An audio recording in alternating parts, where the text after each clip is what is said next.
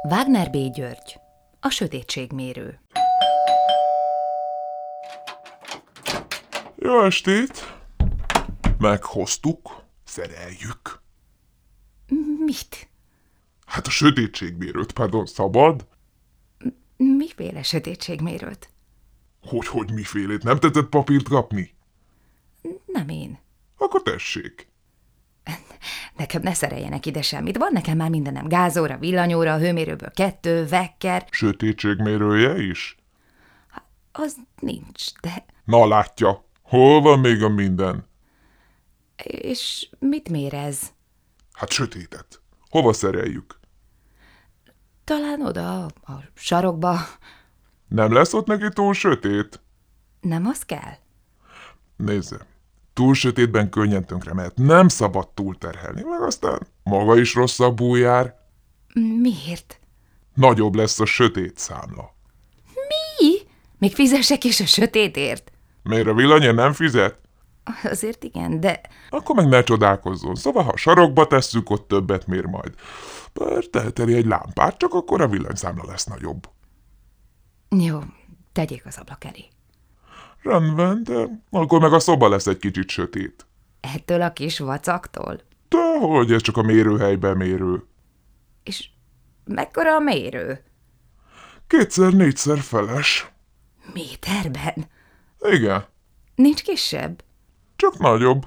6x2-es, 7x3-as, meg 8x4-es, de az már közületi. És miért ilyen nagyok?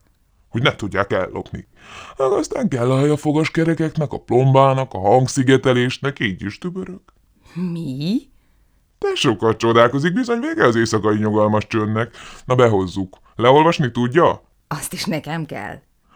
Igen, kevés az emberünk, szóval nem könnyű leolvasni, mert világosban nem mutat semmit. Sötétben meg maga nem lát semmit. Egyedül él. Szerencsére. Ez esetben nem az. El kell végezni a leolvasó tanfolyamat. Ö, Aj, Nyugi, mindenki átmegy. Előbb-utóbb. Ez csak két hónap. A lényeg az ugrás. milyen ugrás. Hát a villanykapcsolótól a mutatóig leolvasás előtt felkattintja a villanyt, aztán úsgyi fénysebesség plusz egy picire kapcsol, hogy elérje a mutatót. De ha gyorsabb vagyok a fénynél, akkor még sötétben érek oda, és nem látom, hogy mennyi sötét van. Azt nem. De meg tudja fogni a mutatót, hogy ne menjen vissza nullára, mikor odaír a fény. Mondom, nem nagy ügy, ugrik, igyekszik, és már csak várja a fényt, meg leolvas. És ha nem egyedül élnék? Akkor a társa kezeli a villanykapcsolót, maga meg a mutatót fogja. És mi lenne, ha elemlámpával csinálnám? Megfogom a sötétben a mutatót, és rávilágítok. Szabálytalan. A lámba a lábára esett, volt már ilyen, megijedtek az adattól. Én szorosan fognám a lámpát. Biztos?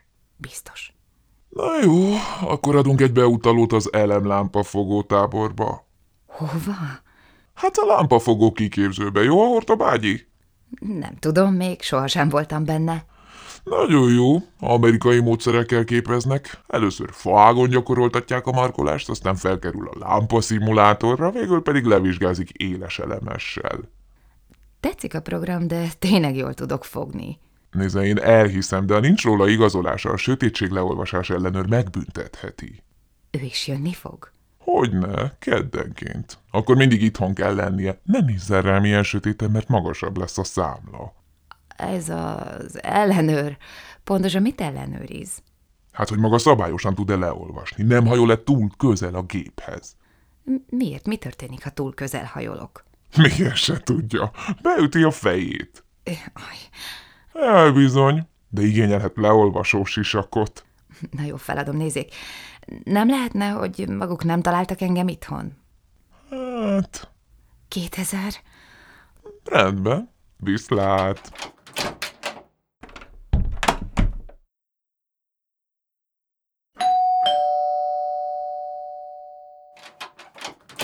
Jó estét, de jó, hogy hazaírt. Az előbb nem találtuk itthon.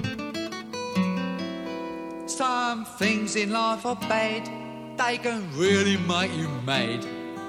Other things just make you swear and curse. When you're chewing on life's gristle, that grumble, give a whistle. And this'll help things turn out for the best. And always always look on the bright side of life. Always look on the light side of life. If life seems jolly rotten, there's something you've forgotten, and that's to laugh and smile and dance and sing. When you're feeling in the dumps, don't be silly chumps. Just purse your lips and whistle, that's the thing. Hey, always look on the right side of life.